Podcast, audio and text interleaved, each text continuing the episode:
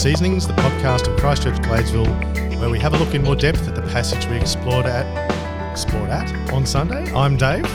And I'm Mandy. On Sunday, we were continuing our series in the Sermon on the Mount. We had our third sermon where we looked particularly at Matthew chapter 5 uh, from verse 17. Uh, we were thinking about the way that Jesus uh, fulfills the law and really got the big picture of what the laws are what that passage is talking about and what it looks like for us to live in light of it. But Dave, you promised that uh, we were going to get into some of the nitty gritty uh, today. Absolutely, it's um, it's interesting. I one of the things I actually found really helpful in preparing and, and just thinking through is actually doing it as a whole, because I think so often in my past interactions with Matthew five, you you, you do end up going to well, what does Jesus teach about adultery here? What does Jesus teach about about murder mm. and things like that? And you and you really think through some of those things, and and it was helpful to step back and go, these have a place in an argument that Jesus is making, and to just sort of focus on that, I, I personally found was was was helpful and and helped me in my thinking. So, mm. anyway, I hope it was helpful for other people. But, but that's also why we go, yeah, we've got to do a podcast on this one for sure, because there's some some pretty important issues that it brings up that are very close to our lives, obviously. And, and so that's what we're going to look at today. Now, one thing we're going to do different today is we're going to do our first ever. I mean, how many podcasts we've we done now, Mandy? Uh, we're heading up to. We're still just under the hundred mark, but we're Ooh, heading up towards heading up it. Towards, we thought, well, before we get to hundred, we've got to have at least had one two-parter, and this is what we and we're doing a, a two-parter here because um, this passage is is very full. It, it has generated a number of very not not just a number of questions, but significant questions that are really worth wrestling with, and and there's something about this chapter that brings certain things up that don't turn up all the time. So so we know that some of you listen while you're walking and things like that. So we thought let's throw your bone and do it yep. in two. Hey. Okay, so let's go for it. Here's part one.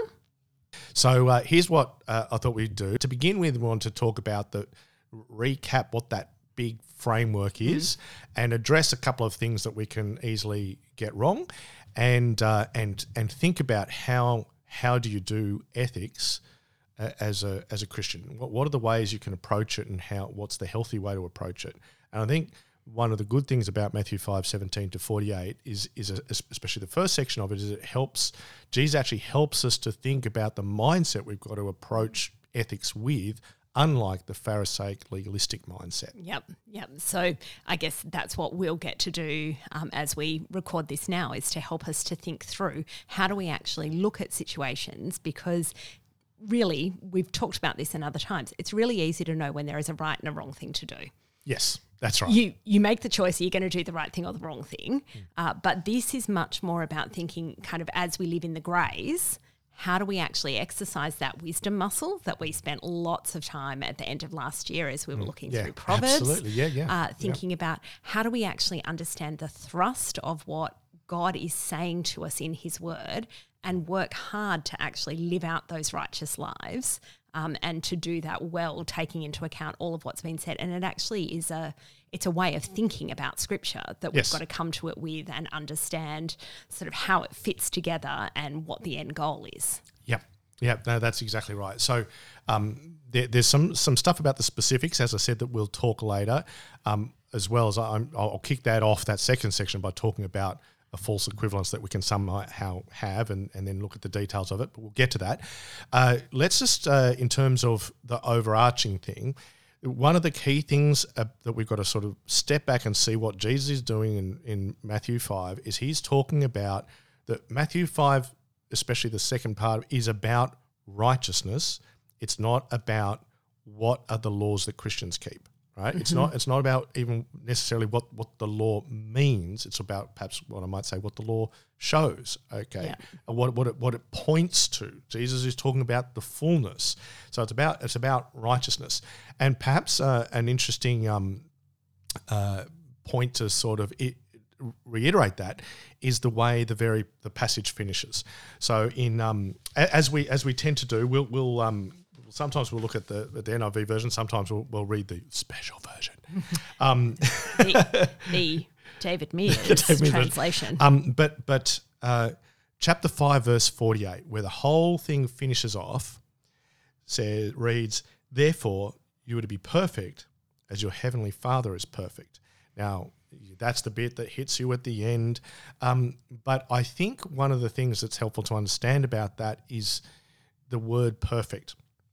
So the word that's translated there is perfect does mean perfect, but but um, the English word perfect tends to have a connotation of faultless. Yeah, right? without flaw. Without without flaw. You're thinking of the perfect diamond or the perfect suit. Everything was just right about it, right? Um, whereas the word that's translated as perfect can also mean complete, right? Um, I mean final, but but it's the word from which we get our word telescope and things like that from. Um, it, but but it, it's about f- fullness, completeness. And you remember how did Jesus kick it off? He was saying, "I've not come here to abolish the law, but to fulfill, Fill it." it. To And, uh, complete it. And then at the end of it all, we say, "So therefore, be complete." Another way of thinking about it, as your heavenly Father is complete. Now, why I think I don't think I'm not saying that the translation perfect is wrong, but it sometimes helps to know that it carries the the nuance of completion that our English word perfect doesn't Yeah. always. Anyway, Yeah. so so now what? Why is that? Why is that important?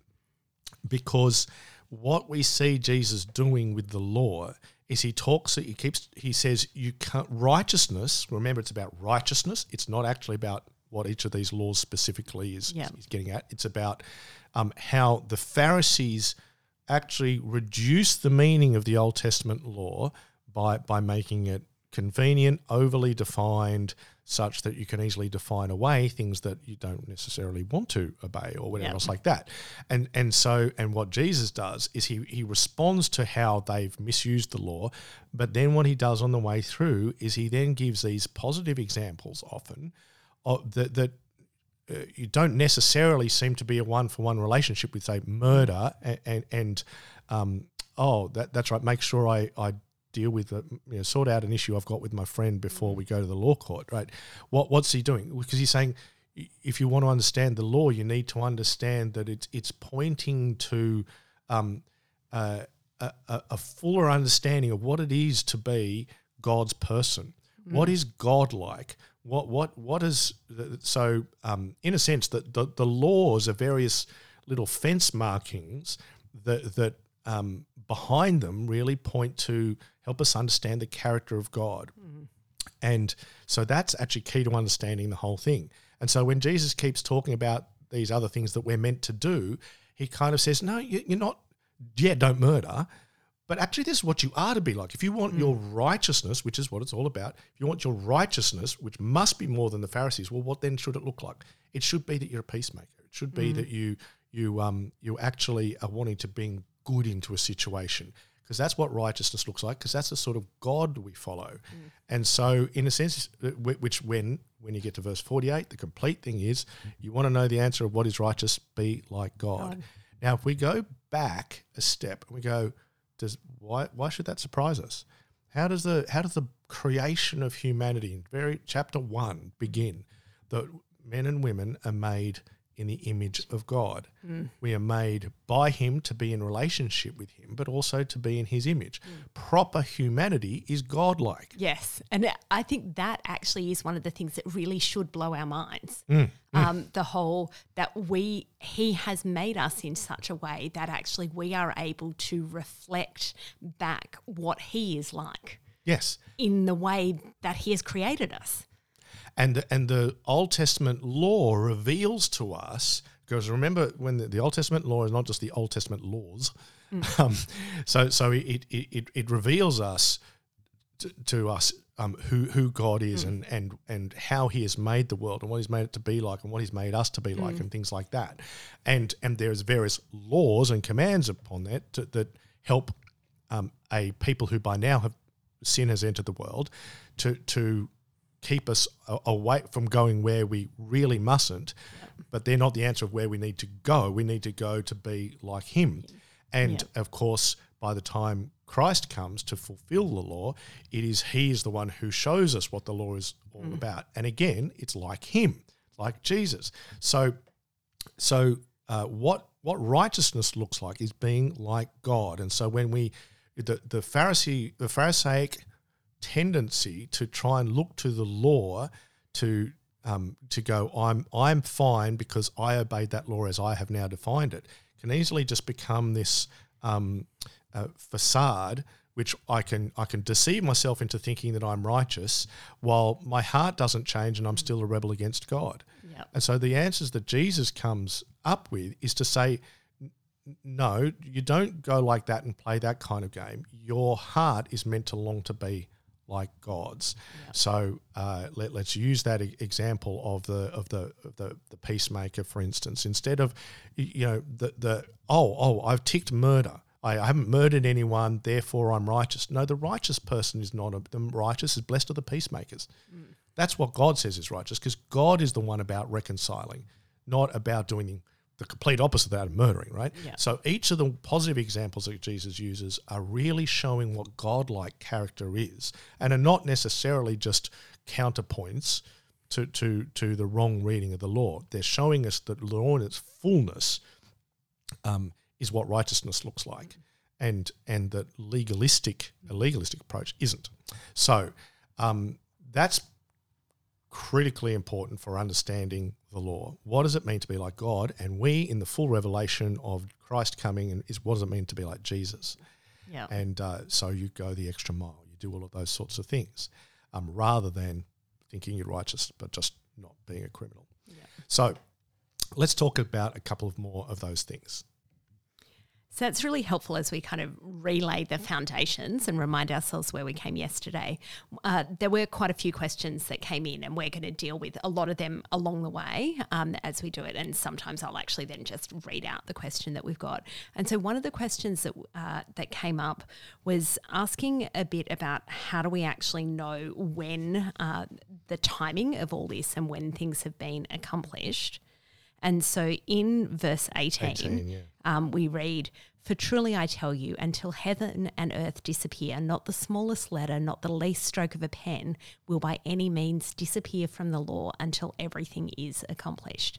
And so the question was asking, Well, Dave, when is everything accomplished? Is this referring to Jesus' death on the cross? Is it looking forward to uh, when he will return? Is it some other time altogether?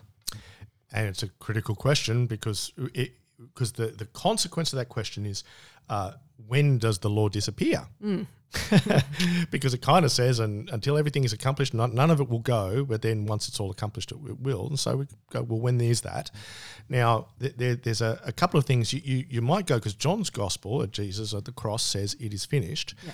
Um, interestingly, he doesn't in Matthew's gospel. If Matthew had said, had Jesus saying it's finished, and he says until everything is accomplished, and if it was the same sort of word, you'd be going, oh, oh, this that it maybe it maybe it's at the cross. Um, but uh, I don't think it is that. I think we get a clue in verse 18 when it talks about until heaven and earth pass away. Now, that could just be an expression saying, oh, you know, like um, it'll endure as long as everything else endures.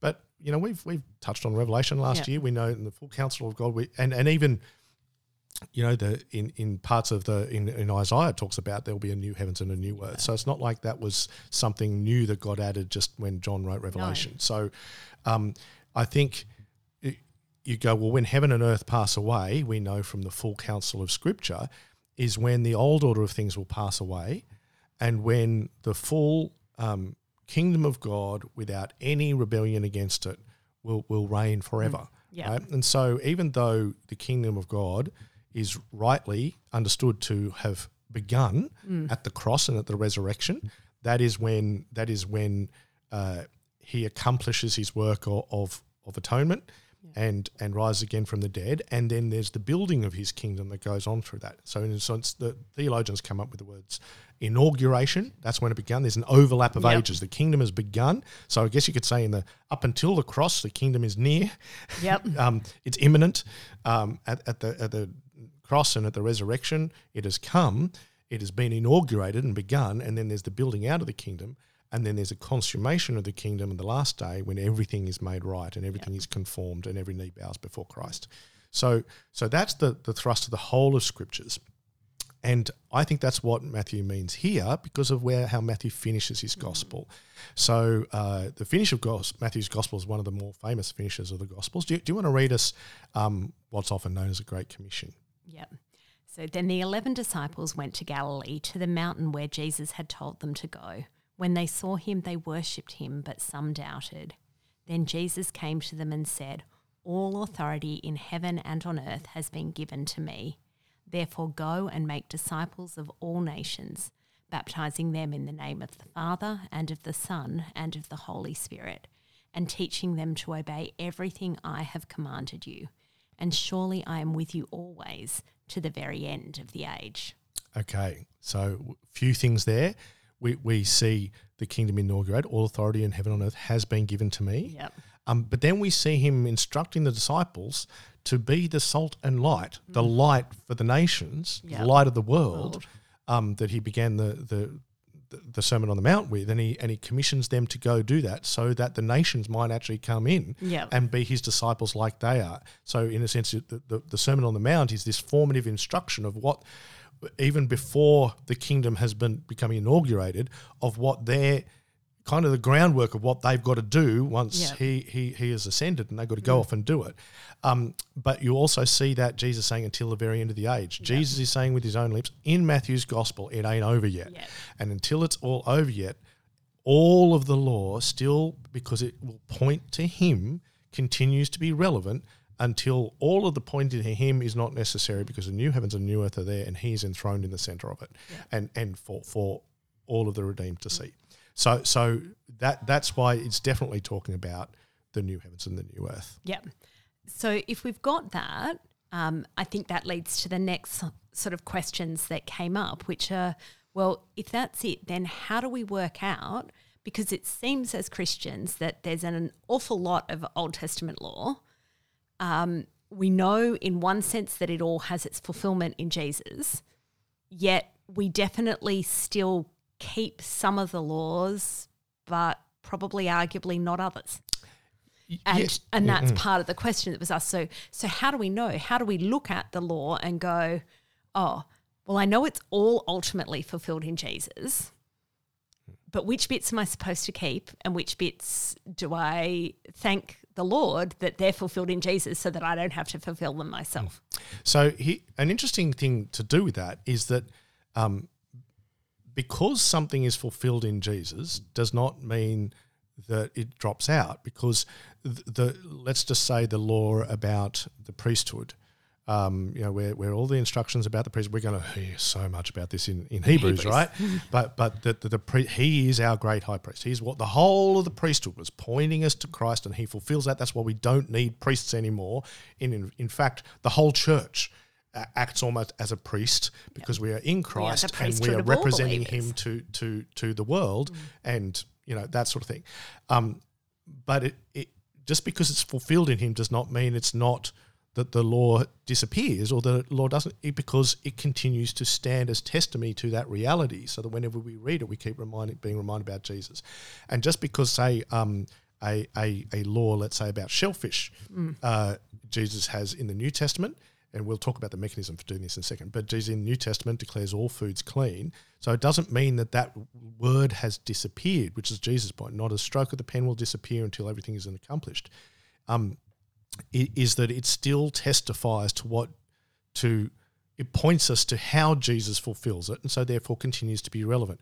Why I'm saying that is that the Old Testament laws we view them as things that are pointing us to Christ not in in, in their capacity as laws, mm. right? So Yeah. they're the Old Testament revelation that is fulfilled in Christ and some of those things that it reveals to us about who God is and and and Christ continue to be things that we reflect in the same way in the New Testament, um, but always through the lens of Christ. Even if it's don't murder people, um, we go well. We're conti- going to continue not to murder people, Yep.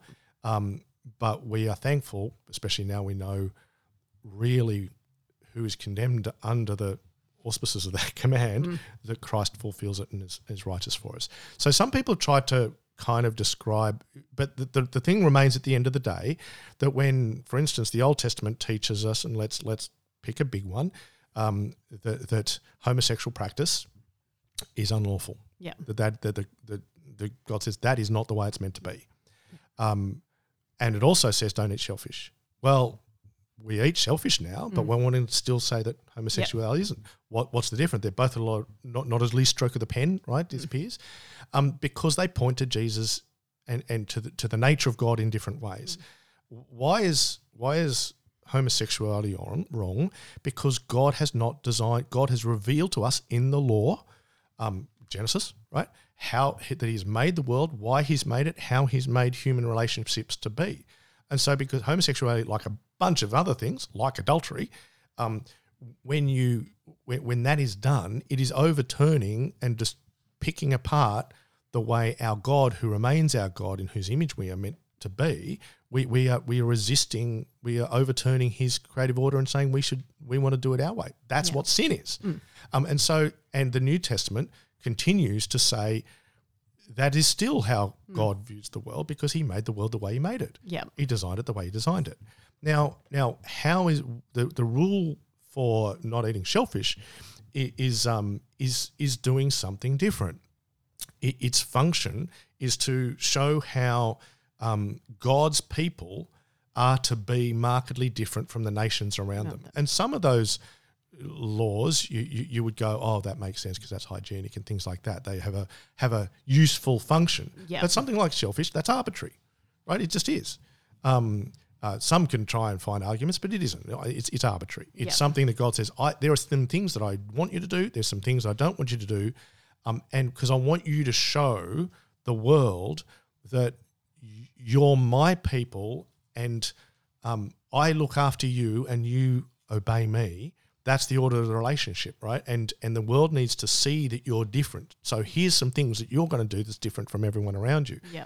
Now, um, uh, what we will see is that when the when the new covenant comes around and God's Spirit um, goes out to all of the nations, uh, people of every different kind are all God's people, and in a sense, that's what you see in Acts, you know, with, with Peter Yep. and how he's told. You know, so Jesus already in the Gospels declares all foods clean, and then you get a bit of an example as to why, because God has accepted people now of all nations, mm. and so the food things that pointed to the Israelites being particularly different is no long, no longer stands because there is a fulfillment that is broader than that. So so you you've got to let each of the instructions in the Old Testament stand on their own merits and point to Christ in the way that they're designed to point mm. to Christ. And all of them are fulfilled in him, but but fulfillment doesn't mean cessation of it. Yeah. Um, so even the command about shellfish still stands today, not and and I honor that not by um, not eating shellfish, but by rejoicing in the fact that I, a non-Jewish person, am part of the kingdom, and I wouldn't have been able to be when I was in Moses' time. Thanks Jesus, right? So, so there, there's we we we've got to apply the law differently. Yeah. And so how do we how do we work out what's going on? Because in one sense I look at that and go, well, the shellfish has got the in one sense the easy application because we see clearly in Acts. Yes. Um, you know, so we get Jesus talking about it, and then we get the clear example in Acts, and so we can see the way the way that that is fulfilled and and what we can do with it. There's not always things that are as clear as to to how that works, and so should I be scouring through Leviticus and going, "Am I doing this right?" Or actually, you know, to take kind of a classic one because I've watched The West Wing as much as anything else. You know, looking down and going, "Oh, but I'm wearing clothes that are of mixed Polycotton. you know, um, you know, I'll catch a football that's made of leather. You know, there's lots of things that I know that I don't. I'll have a creamy sauce on my steak. The vegetarian will not have a creamy sauce on her steak. Um, but yeah, there are all sorts of things that that I kind of go, I I want to honor Jesus, so I want to take all of God's word seriously. Um, but how do I know what that actually looks like? yeah, uh, there's it's a. It's, I think it's the right question to ask because I think we go, yeah, it is the word of God. We do take it seriously. We take we take Leviticus, whatever chapter it is, seriously, and but I think what we often we how do we treat it? Not like the Pharisees treated it. No, not by just going, I can lift that off the page, check that off, and, and go, job done, right? What we're trying to do is we're trying to understand what does this teach me about God? How is it fulfilled in Jesus? and if it's fulfilled in Jesus in whatever way it is, how might that apply to me? You take everything through the lens of how it's fulfilled in, in mm. Christ.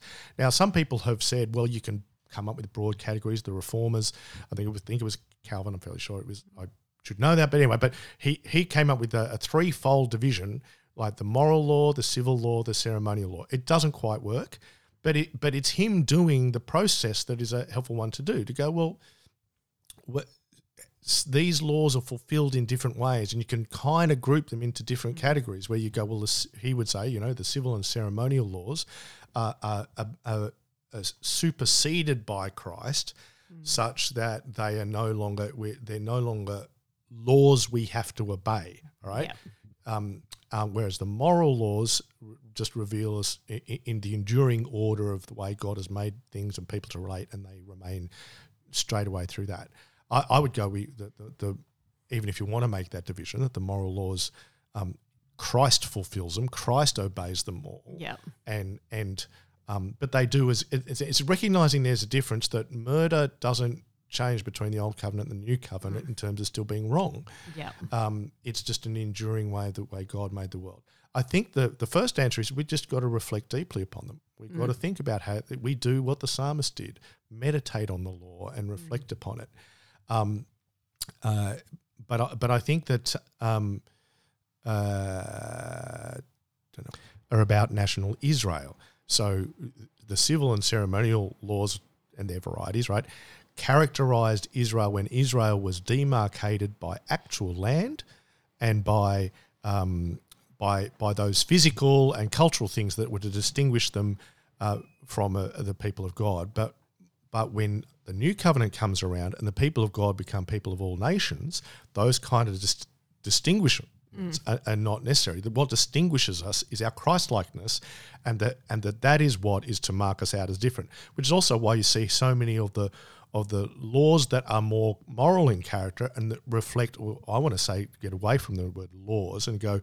those Old Testament laws that were a more moral character, they reveal to us what God wants his mm. people to be like and how he wants them to relate with one another. That's not about what clothing I wear. That's not about um, whether, whether my territory is in Israel or on the other side of the Jordan or anything like that, which was time located mm. As the kingdom goes out to all nations. And so that's one of the fundamental differences, which is why we ask the question how is it fulfilled in Christ, is the way we approach the law. That's really helpful. I think that's really helpful as we think about um, how that works as a whole, and that really helps us then to move through to to some of the specifics as we think then about how do we actually do ethics um, as we look at some of these specific laws that are in the second half of Matthew. Absolutely. So we'll read through the, the, the, second half and deal with some of them. We won't need to say as much as others, but two, two points um, I want to make to begin with as we look at the, the second half of the passage. Uh, first of all, is uh, we, we need to steer clear, first of all, of, of misreading such that we create a false equivalence. Now, what I mean by that is, uh, and unfortunately, I've heard this on the lips of Christians and go, no, no, no, no, no, that's not the way it works.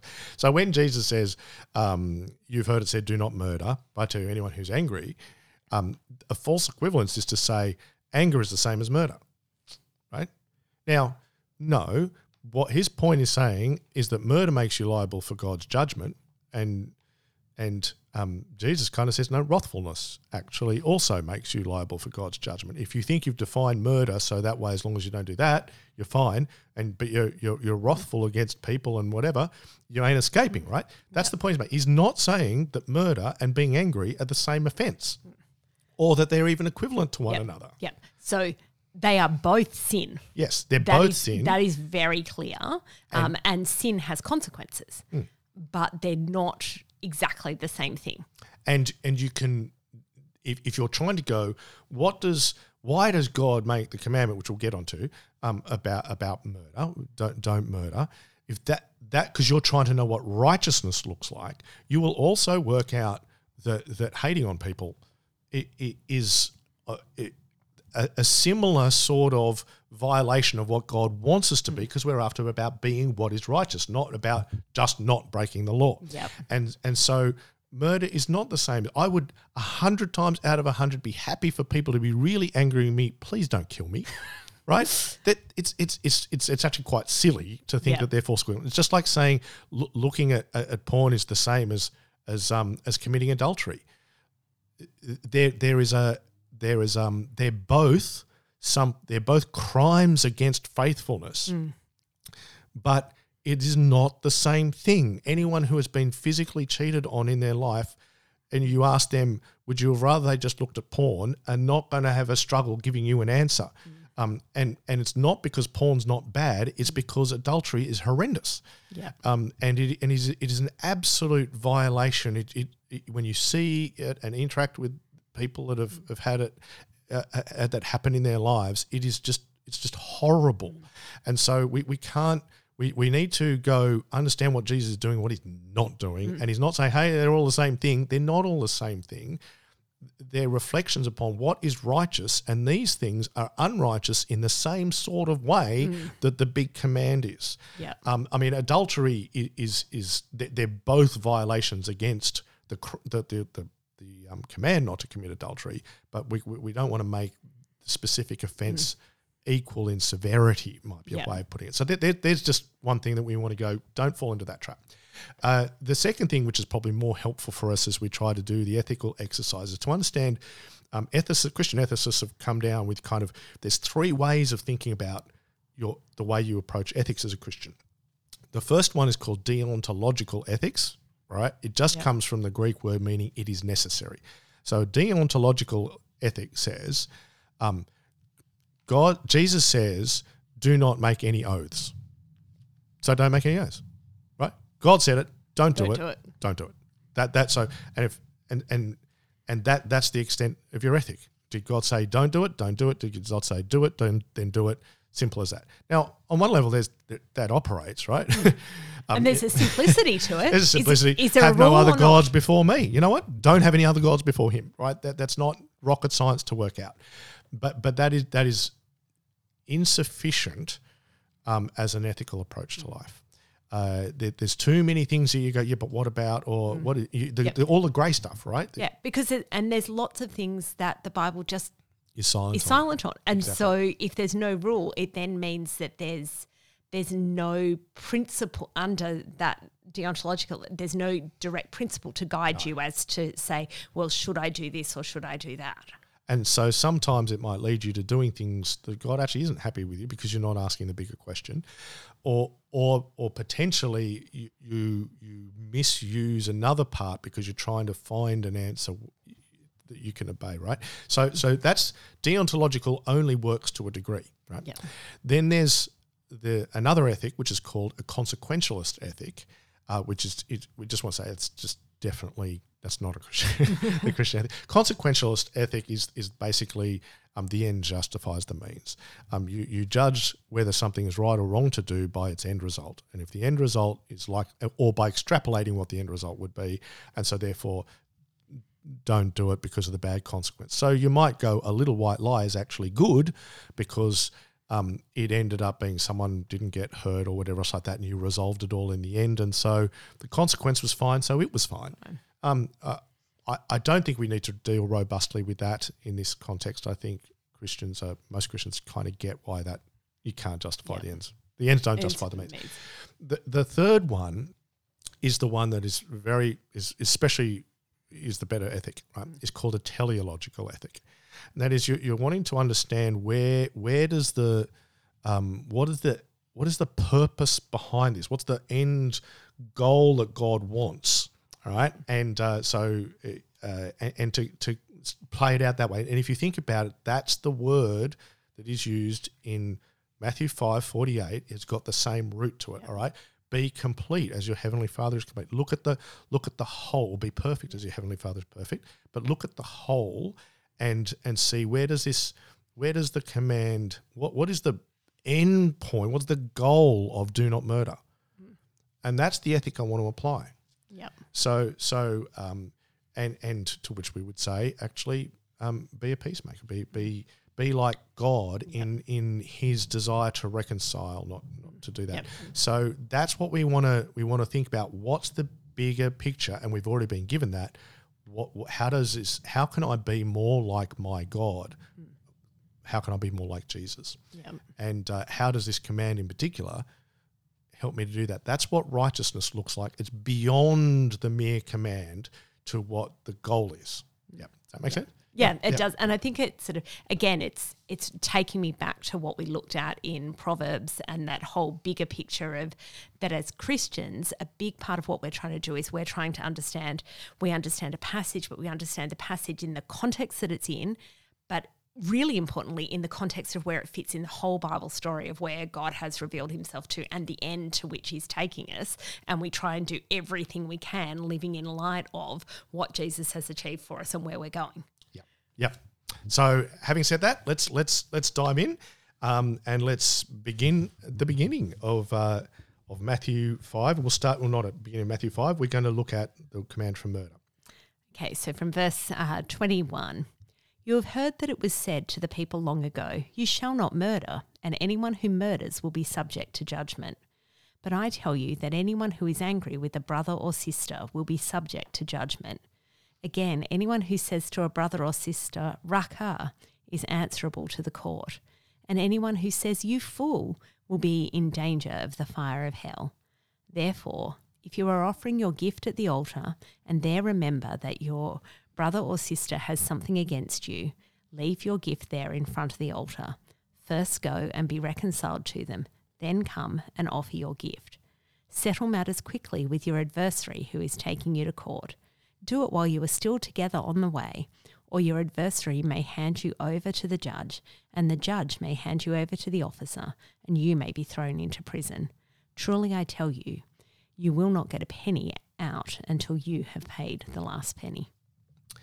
Now, probably don't need to say too much a- about this one. A, a couple of things would be in verse 22 when we look at the detail of that. Um, that is, I say to you that DM version, but I say to you that whoever is wrathful to his brother, it's the word for wrath, which kind of helps us with anger. What was that? No, it's, it's more wrathful, right? To his brother will be liable for judgment. Whoever says to his brother, idiot, will be liable to the Sanhedrin. Whoever says fool will be liable to the hellfire. Um, it, you kind of got that cli- uh, building sort of thing. Some people have said, well, is there any difference really between calling someone an idiot and calling them a fool? I mean, just talk about splitting hairs on your insults. Yep. Um, uh, it, I think because the word for fool carries the same emptiness. Remember we talked about salt losing its saltiness. Yep. That that's that's the kind that's the fool Ah. word. The, the losing its saltiness i- is if salt- becomes foolish, loses everything. It's empty. Yeah. Um, that, and then that you think oh, that's that's bigger than saying, "Oh, gee, that was dumb." Just to go, you you are a nothing. Like that's there, so. I I think there is a, a degree, and it's not like at some point you become in trouble. He's trying to say all of these things, these expressions of wrath, uh, uh, uh, stand you on the wrong side. They're not what God wants you to do. That's not carrying the image of God in the way you relate to people. Um, and so that's why he goes to the examples because our question is not what is the law I'm obeying, is how, as, as I look at this law and meditate upon it, um, how how am I to be more like God in this space? Clearly, I don't do that, but what does He want me to do? Yeah. And that's what Jesus goes to explain. Yeah, and it's interesting because the both murder and the the words you use against other people are kind of that they're the way that you it's it's about destroying relationship Yes. really. Uh, murder is the ultimate destruction of relationship, Mm. but even those insults are what they do is they destroy relationship and create division. Mm. And yet what he then calls people to do in terms of the positive what righteousness looks like is the well hang on, if there's a barrier between you and someone else, your job is to go and be reconciled. Your job is to go and make things right. Um, that's the first thing. So be reconciled. And then the other, like, settle matters quickly with your adversary. So again, it's the you are the one to be proactive, to take action. And it's interesting because the kicker there is the whole thing of like, well, because if you don't have clean hands, if you haven't got it all right, actually, by the time you get in front of the courtroom, you're going to be shown up for Yeah. what you've done wrong and you're going to be accountable for that. And, there, and there's something in this as well when we're trying to think what's our big picture about what righteousness looks like, right?